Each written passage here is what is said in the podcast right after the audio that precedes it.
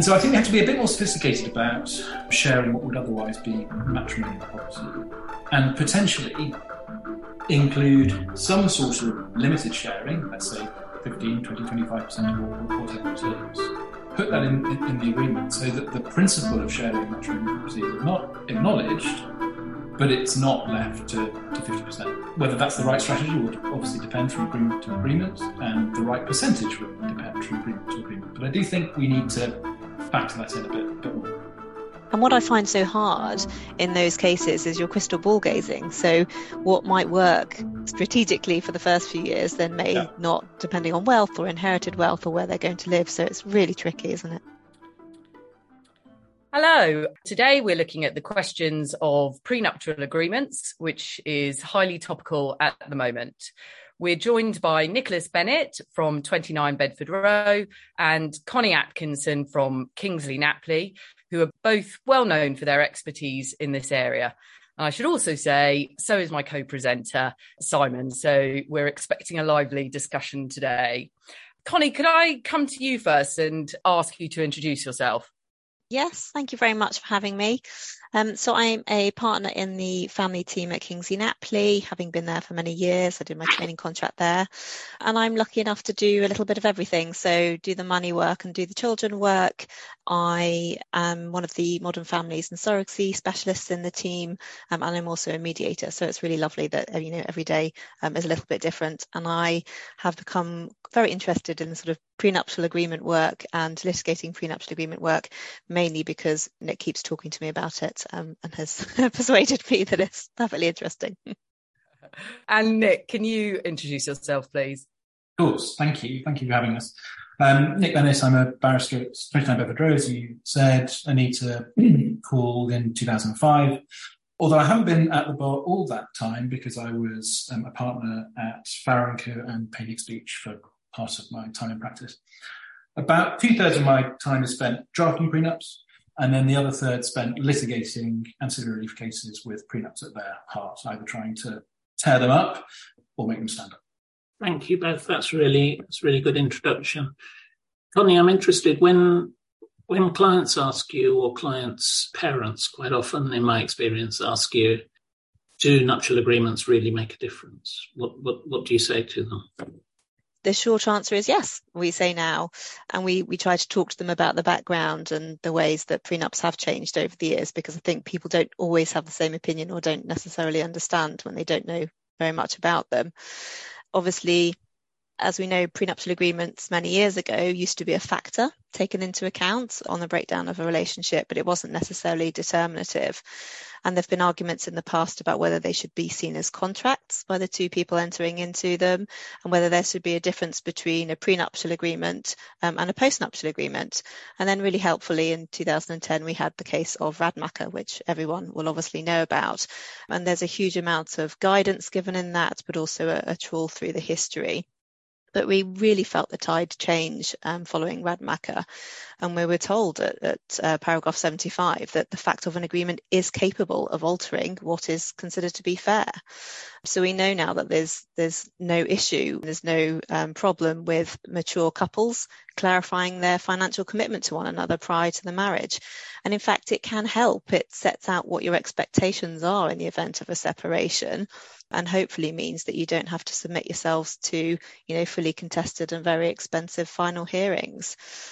So the courts are very much saying we need to give weight to prenuptial agreements in the right case and to have respect for individual autonomy because it would be quite paternalistic and patronising to try to override what a couple have agreed together just because the court thinks it knows best. So that is very much um, what we're seeing now. And while you can't oust the court's jurisdiction in financial remedy, remedy proceedings, the outcome is likely to be, um, if done properly with appropriate safeguards, uh, what the, the prenuptial agreement or postnuptial agreement provides for.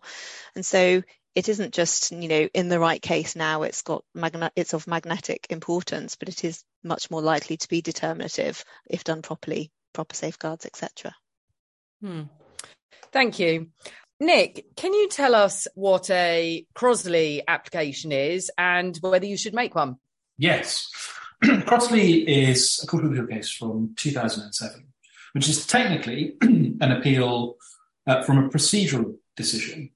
But it now gives, gives its name to effectively a show cause type of application in relation to a prenup.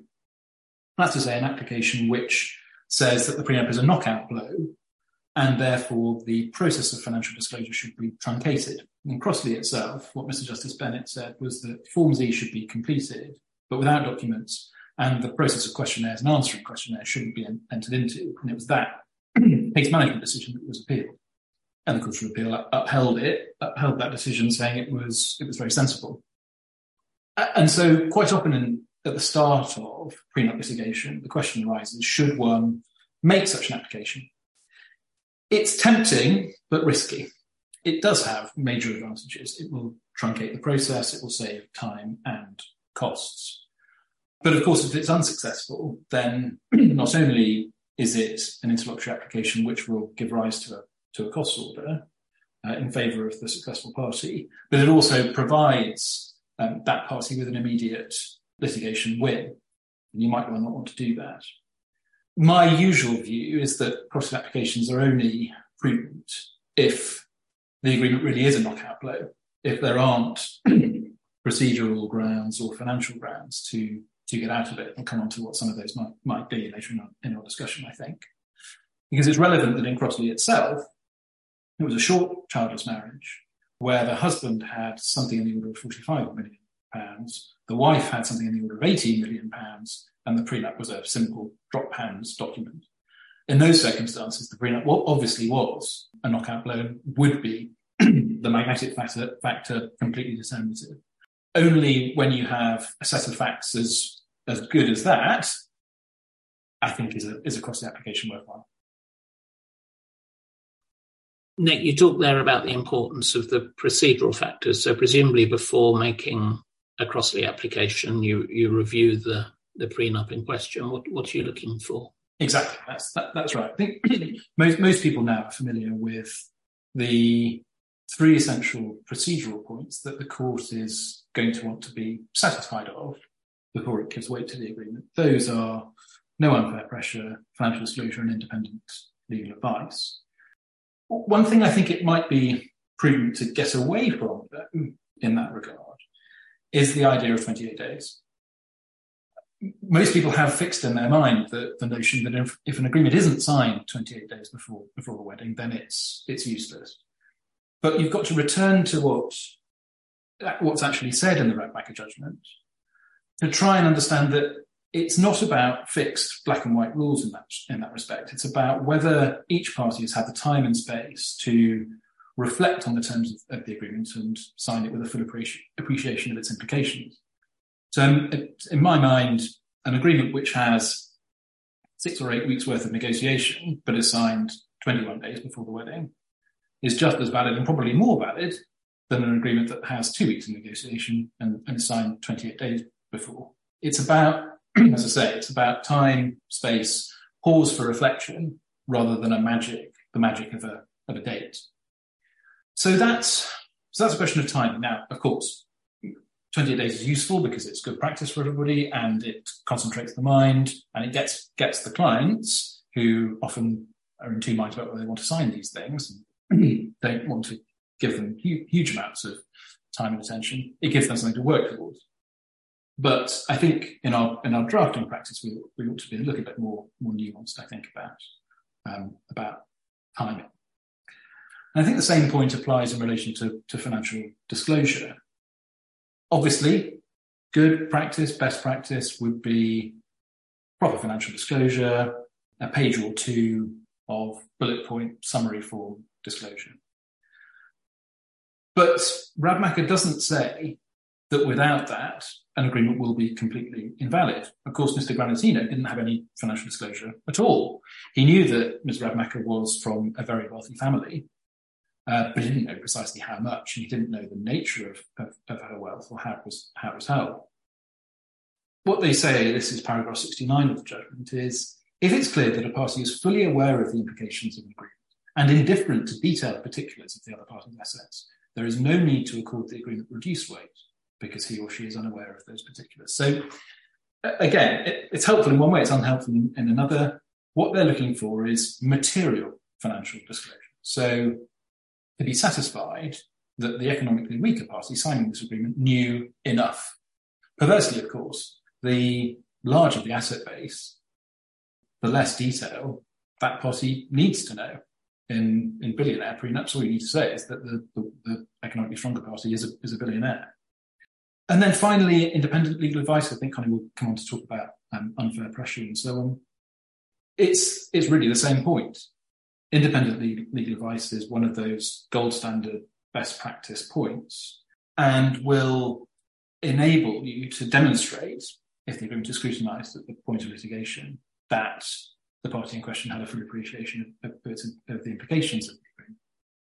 But it's not absolutely vital, they say, back to paragraph 69, that it's obviously desirable. But if somebody's had an opportunity to take legal advice, particularly if that opportunity comes with an offer to fund the costs of it, and they say, no, I'm not prepared, I, I don't want it, I'm not interested in it, not having it. If it's clear in correspondence that the, they've had the chance and, and they've, they've turned it down, well, I don't think that in itself is um, a hammer blow to, to the agreement. So just like with the, with the previous two, two points, it's all about context. It's all about, about circumstances. It's more, it's much, much more shades of grey in terms of these procedural uh, tests than it is about a tick box. Thanks, Nick. Uh, I think a lot of the reason people fixate on those points is to do with the Law Commission report and the fact that a lot of precedent prenups still yes. talk about that, even though that was an awful long time ago and there's absolutely no sign of it being implemented. So should should we really just put that to one side and stop referring to I, that? I tend to. I tend to. Yeah, my my my drafts don't don't refer to that because it's now getting on for a um, for a decade old, pretty stale. As you say, no likely prospect that it's going to be introduced in, in, in store anytime soon. Although I I do note that in the new work that the Law Commission's going to do in relation to ancillary relief generally, there's a, there's a hint that they will look at how their previous report fits, fits into that. So possibly, if the government are going to do a, a big bang reform of, uh, of, of this area of the law, we might might have it in. But but no, certainly I don't, in, in my drafts, ref- seek to claim that agreements are, quote, qualifying nuptial agreements, quote, close quote, because I don't think that, that phrase has any real meaning at the moment. Thank you. Connie, are there any other vitiating factors we should be considering? Um, yes, I think so. Uh, so we look at those um, arising from contract law and then other sort of undue pressure.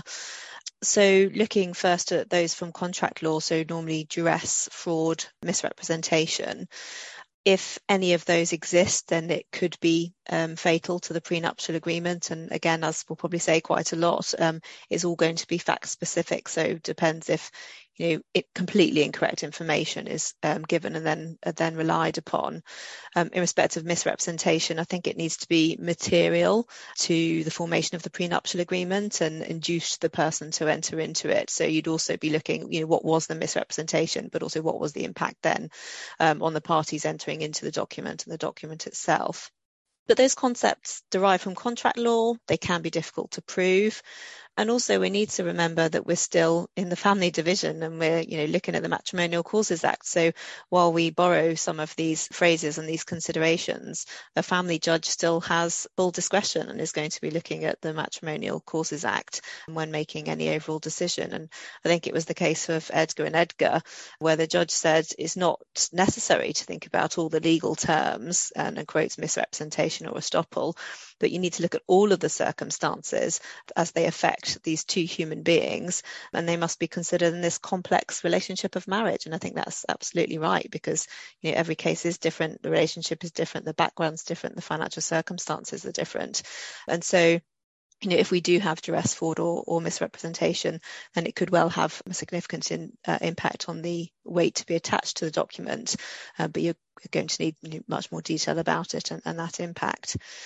And then I think you, you come on to other factors, um, which I think Nick touched on, undue pressure and other un, unworthy conduct. And you know, I've been thinking about this in the context of Radmacher again, and it's saying, you know, these agreements have to be freely entered into with a full appreciation of its implications and an intention to be bound by the document. Well, okay, so in what way does undue pressure then impact on, on that statement? We're told at paragraph 71 that undue pressure could eliminate some of the weight to be attached to the document, um, as could unworthy conduct, and the example being given of exploiting a position of power, and that then therefore that this could have a, a reduced weight that would be attached to the document.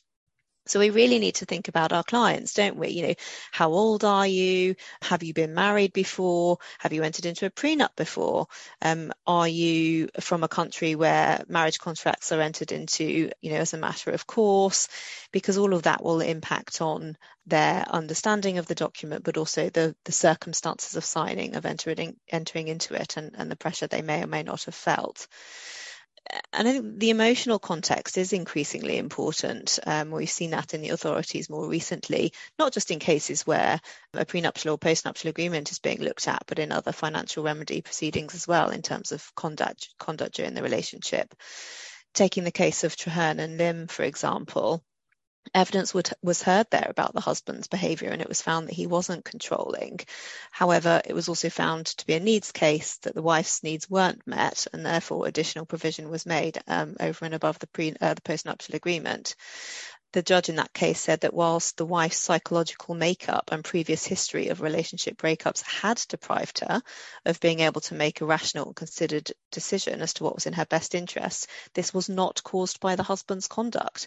And so the judge didn't find that the husband's conduct was co- coercive or controlling, or that it led to the wife entering into the agreement that, that, that they did. And so what we know is that the courts are going to have to decide objectively uh, whether behaviour was coercive and controlling, and then subjectively whether that behaviour had the effect of depriving the other party of the ability to enter into the agreement of their own free will. And it, I think it really means we're going to have to take a lot of detail from clients in respect of the circumstances surrounding the agreements be, being entered into, and also, uh, you know, how, how things are at the time of the breakdown of the marriage there's a case of AD and BD, which the wife, I think she was 25, and she was presented with the prenuptial agreement on the day before her wedding. She didn't have a chance to consider it, the terms, didn't have the t- chance to con- to talk to her husband about it, take legal advice. I think the judge found that she was the first of her siblings to marry, so wouldn't have really known about these as concepts, and also that she was in a, a state of great turmoil because her father was terminally ill. So the judge really looked at the circumstances of that case and didn't hold weight um, to the uh, prenuptial agreement because looking at those circumstances, she wasn't in a position to meet the test that we've seen in Radmacher. So again, it's going to be a case of us really making sure solicitors that we're taking full details from our clients when we're entering into the prenups. You know, we're making sure that their state of mind, if they're emotional, everything's recorded in an attendance notes that you may later have to rely on um, when looking at whether it needs to be to be unpicked. Um, and then just touching probably on two more points. Um, we often get asked about the clause in prenups that says if you um, weren't, if, if, this wasn't being signed, we wouldn't enter into the agreement. And does that, you know, make one person feel under undue pressure? Um, but I think there's the flip side to it as well, that actually if there's no agreement, then there's no wedding, and therefore the financially weaker party might not have anything. You know, so by signing the agreement and therefore there being a wedding, they will be entitled to financial provision that wouldn't otherwise have been there as, as a cohabitant. And then the final point was just going to be touching on the Law Commission's recommendations again. And it's really interesting just to hear the ongoing discussion about that from Nick, because I do still get clients ask about it, solicitors raise it on the other side. And exactly as Nick had said, we we generally say if there has been an ongoing negotiation for a number of weeks, we, we need be less worried about it um, than if it's, you know, day 26, 25, 21 or whatever. So it's just keeping an eye on that in, in terms of the travelling drafts and understanding and keeping a record of what the position was at the time. Thanks, Connie. That's really interesting. And Nick, when we when we're drafting prenups, the I always think that the easy bit is dealing with what you might call non-matrimonial property things, things that the parties already have when they get married, or things they're going to inherit. But the the tough bit is dealing with wealth that they're going to generate during the marriage. What what what does the court say about sharing and prenups? I think that's a very, if I may say so, very good way of putting it, Simon, because again, back to that, that idea that we want simple, good practice rules. And one simple good practice rule that you hear in, in this sort of work is, oh, well, dealing with sharing is easy. In a prenup, you can exclude sharing claims. You've just got to concentrate on needs. And again, sorry to be the bearer of bad tidings, but I do think that Radmacher makes life more complicated in, in that respect. I think the great way to look at it is that using a prenup to exclude sharing non-matrimonial property is pretty simple. And it should be, because not sharing non-matrimonial property is law anyway.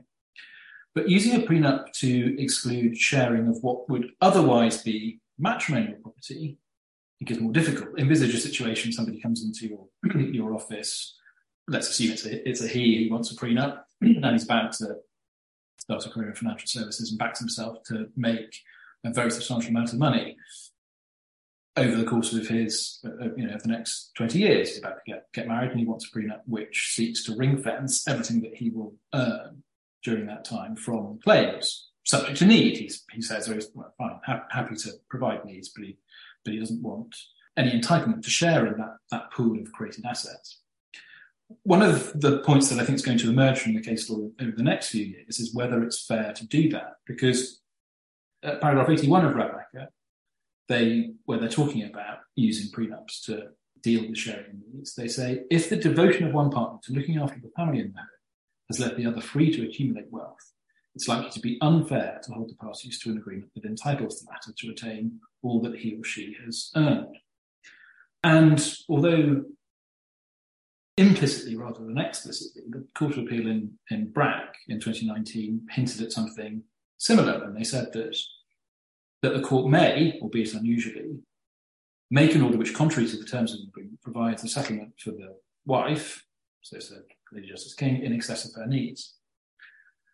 And so I think we have to be a bit more sophisticated about sharing what would otherwise be matrimonial property and potentially include some sort of limited sharing, let's say 15, 20, 25% of whatever it is, put that in, in, in, the agreement so that the principle of sharing matrimonial property is acknowledged, but it's not left to, to 50%. Now, whether that's the right strategy will obviously depend from agreement to agreement, and the right percentage will depend from agreement to agreement. But I do think we need to factor that in a bit, uh, a bit more. And what I find so hard in those cases is your crystal ball gazing. So, what might work strategically for the first few years then may yeah. not depending on wealth or inherited wealth or where they're going to live. So it's really tricky isn't it? Yeah. Yeah. It's, it's, it's very hard. I mean that's probably the most the most finger in the air part of this type of work. Thank you. Connie how, how do we analyze whether these agreements meet needs when you're coming to look at them at the end of a end of a marriage again, it's quite tricky because so much depends on the circumstances of the case. I mean, in, in Radmacher, they did say to us that the parties are unlikely to have intended that their agreement should result in one partner being left in a predicament of real need while the other enjoys sufficiency or more, because if that's the case, then the agreement might be unfair. And so then we latched on, I think, to this uh, predicament of real need statement and have had a look over the years at what that should should equate to. Mr. Justice Mostyn said to us in Ipekci and McConnell that if you cannot meet your needs with your own resources, you are in a predicament. And therefore, there is a real need. And that therefore suggested that we shouldn't be looking at predicament of real need as a sort of lesser standard or meeting a minimum standard of needs. And then uh, I don't know, Nick might touch on this in a minute when looking at more recent case law, but Cummings and Fawn gave us a little bit more guidance recently just looking at this bookend approach that you might have one bookend with needs being fairly Spartan, uh, not necessarily extremely lavish standard of living, and then the other bookend where you have your, your very good standard of living. And it would seem to be suggested that as long as you can meet needs that are within those bookends, then you aren't necessarily in a predicament of real need. And so that is helpful in the sense that I think the suggestion is that the default position is that prenuptial agreements should be upheld as long as you can be within one of those bookends. And if you're not within the bookends, then the top up should only be to get you within the bookends. But again, it's just going to be really fact specific because if you have a judge who has one view about uh, needs and what part of the bookend you or what scale you should be on, then it's not necessarily easy to analyse and, and, predict that. And of course, it will depend on the length of the marriage, the age of the parties, what welfare is, what's been built up during that period of time, what their standard of living has been, have they enjoyed an amazing standard of living over a 20 year period, because then you might want to start benchmarking your needs against that, or have you been married for, you know, 18 months and you're fairly young and you don't have a huge standard of living. So all of that will impact on the assessment of needs and a predicament of real needs. And in the case of HD and WB recently, uh, we were told there's a world of difference between a childless couple in a short marriage enjoying a modest lifestyle and a couple who've been together for 20 plus years enjoying a really high standard of living. And so I think that's the same point really, that you just have to look at the circumstances of the case to try to have a think about um, where needs fall uh, within that assessment. And of course, if needs can't be met with one party's own resources, we are seeing Schedule 1 top ups quite a lot in decisions of judges, but also in the draft prenups that I see as well, um, in the hope of just giving this overall fairness aspect. And then I think finally, even if needs aren't met, I think there used to be an overall question of whether the whole agreement would be thrown out, but I just don't think that's the case anymore. Um, as I touched on, it will be just bringing the needs or the financial provision back up to make sure that needs are met. And so the agreements are only going to be tinkered with as opposed to torn up and, and ignored completely. I think Connie's absolutely right. This phrase predicament of real need is probably the trickiest in the whole whole book when we're trying to draft these agreements because respectfully, the judges at first instance don't seem to be prepared to give us a completely clear definition. Connie mentioned we actually have two different definitions by Mr. Justice Mostyn. He he always expresses himself in amusingly trenchant terms, but say this for him, he when he, when he decides that he's wrong, he he, he says that he's wrong in very trenchant terms as, as well. So the difference between Ipekci and McConnell, which is essentially uh, the phrase predicament of real real need, means nothing more than reason needs generously interpreted. That's a slight paraphrase on my part, I think, I think a fair one. To Cummings and this year, no, I was completely wrong about, about that. He says, I do not consider this was at all well expressed by me, so this is not my, my criticism, it's, it's his own. And that's where we get the, the, the, the concept of the bookends that, that Connie mentioned, where he seems now to have moved to a position where as long as you've done just enough to guess what gets just past the left hand side of the bookend, it will be okay.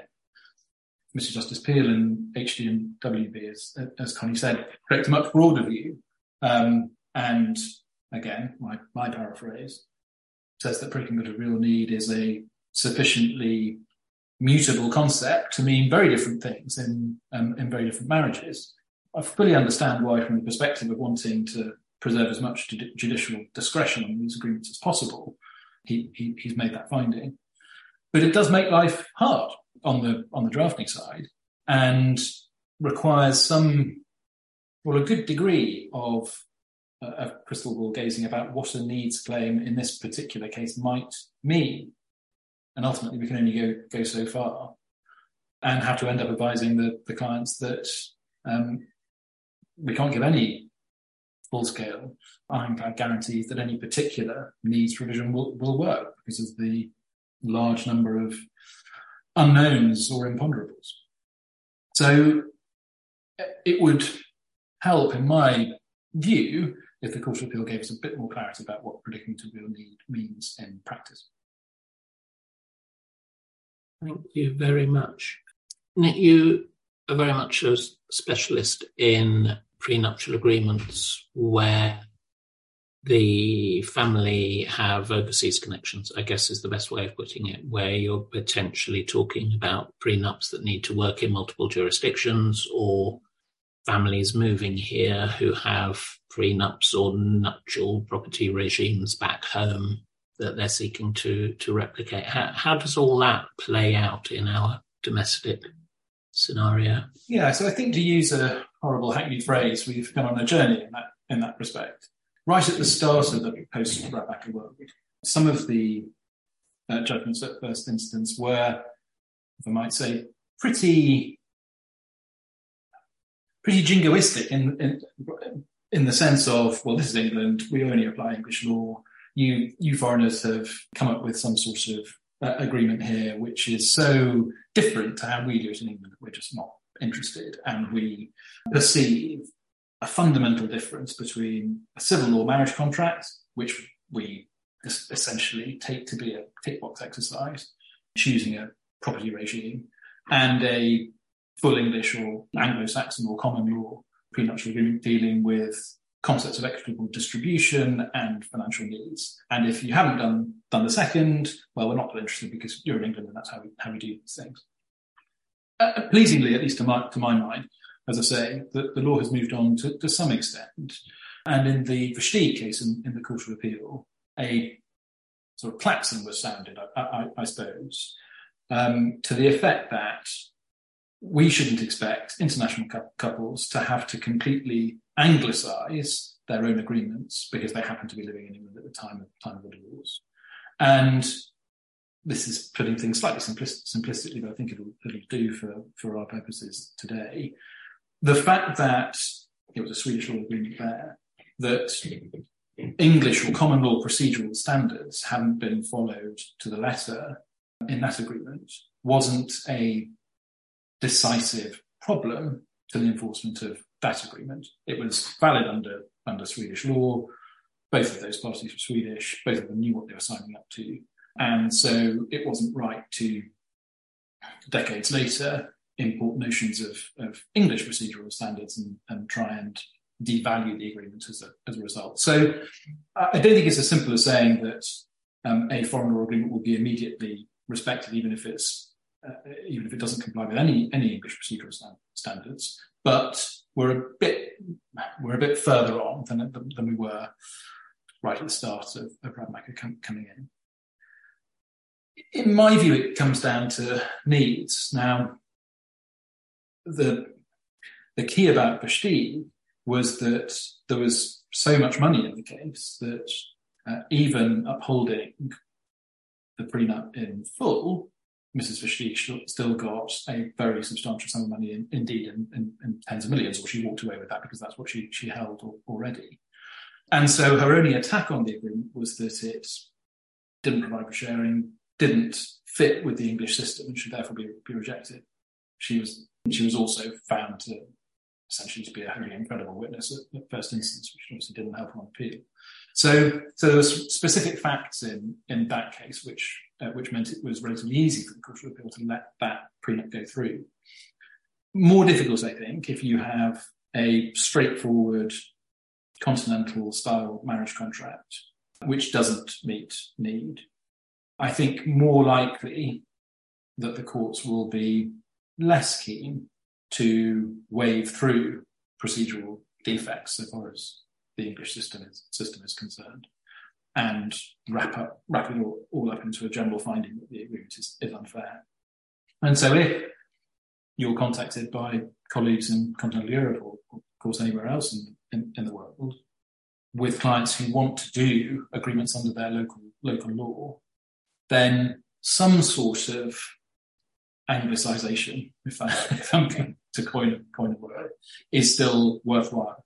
Even if that is limited to a section in that foreign law agreement or a, or a separate short English document confirming that they've had English advice, they understand how the English system works, so they they they they know about the nature of equitable distribution and what they might receive, but nevertheless they want to be bound by this by this agreement under under their own law. And I think if you do that, you can get on to um, more technical questions about jurisdiction clauses, seeking for any proceedings to be in that country, or even arbitration clauses in favour of arbitration in that in that particular country, if that if that works. Before before Brexit, you could add uh, clauses under the maintenance regulation to um, to have maintenance dealt with in the in the local country and so on. So you can you can build up um, sections in the agreement, or as I say, a short English law document, which tries to steer the agreement away from ever being scrutinised by, by an English judge in the, in the first place. And, and, and that sort of careful planning is more and more on, on clients' radar, in my experience. I think the marriage contract cases are really interesting, aren't they? Because, as you say, many of them are just tick boxes choosing a matrimonial property regime. But then you do get people here, you know, it's been something that they've understood or anticipate, anticipated happening, but it's a completely different beast to a, an English prenuptial yeah. agreement. And uh, the uh, case of CMX and EJX, was a separation of assets a marriage contract that was upheld. but again, the point you make, Nick, is that there was enough money in this case. So while the wife's claim was a needs claim, it was still you know, a rather significant claim. Yeah, yeah, that's right. I mean, there's, a, there's, there's you're absolutely right. I mean, there's that sort of strain of, of cases involving wealthy Europeans who, if they had been divorcing in, in their home country, would have been absolutely bound by by the property regime they, they had chosen without the opportunity for any discretion at all, but who end up spending hundreds of thousands of pounds on, on fees um, litigating in, in this country, where their state of knowledge and understanding of of the, the law and the consequences of the contract that they have, have made is, is put in issue. The objective being to to show that one of them didn't actually understand it will be it will be binding on divorce and therefore should be able to get out of it now. I, my instinct, but it's only instinct, is that those sorts of arguments are going to fade away now because the the general trend is so much in, in favour of upholding agreements unless, unless there's an obvious needs based problem. And I wonder if that then in sorry Nick, I wonder if that then in turn will also reduce the amount that, are litigated because I think for those wealthy couples who were entering into separation of assets regimes, then led their lives according to those matrimonial property regimes, yeah. and therefore the wealth amassed was quite often in one party's name. And therefore, if you're in England and you're divorcing here, it is worth the argument because if you have to spend a couple of hundred thousand pounds having the argument about yeah. millions, then it's going to be worth it. But as you say, if it's a steer away from that in terms of the judicial decisions, then also they'll probably be litigated less because it's not worth right. the money. I think, that, I think, that's right. And this is where the judgment of Mr. Justice Moor in MN and AN from, from this March comes in, isn't it? That, that, that case, which attracted an enormous amount of publicity, didn't seem to me to break new ground in terms of legal analysis. Uh, that's not a criticism, of course, of, of, of the judge. I don't think he was, he was intending to do that. But why, why it's important is that it demonstrates the, the trend that, that we're on and the instinctive um, immediate response nowadays of judges asked to overturn agreements where there isn't any need, needs-based issue, as, as there wasn't in, in, in that case. And so I think you're right, Connie. I think that that is that case and, and others will lead to greater settlement of, of, of prenup cases. On the other hand, you'd have thought that after Radmacher, wouldn't you? Which was a German prenup that wasn't particularly generous, that the Supreme Court quite happily upheld with a few tweaks. That is, that is right. Although, although what you see in the in the authorities for the three or four years post Radmacher is something of a rearguard action, particularly from Mr. Justice Mostyn, I, I, I think, trying carefully to circumscribe the ambit of, of, of in, in practice. And I think that, so, so the first sort of five years of the, of the development of, of, the case law was, I think, slightly constrained by that, and things have moved on to, to some extent. And also, it was so new then, wasn't, wasn't it? I mean, we were only we were only 15 years in, by the time of we were only 15 years after F and F, where um, the Court of Appeal said in relation to a German prenup that, that it was completely irrelevant in, in the English jurisdiction and not to be was not to be regarded at, at, at, all. So it's not too surprising, I suppose, that we've all taken some time to get to get used to them and had and had enough cases to to understand the ins and outs of litigating. Thank you so much for joining us. Honestly, I could listen to the two of you all day. And to our listeners, if you've liked what you've heard, please can you leave us a review?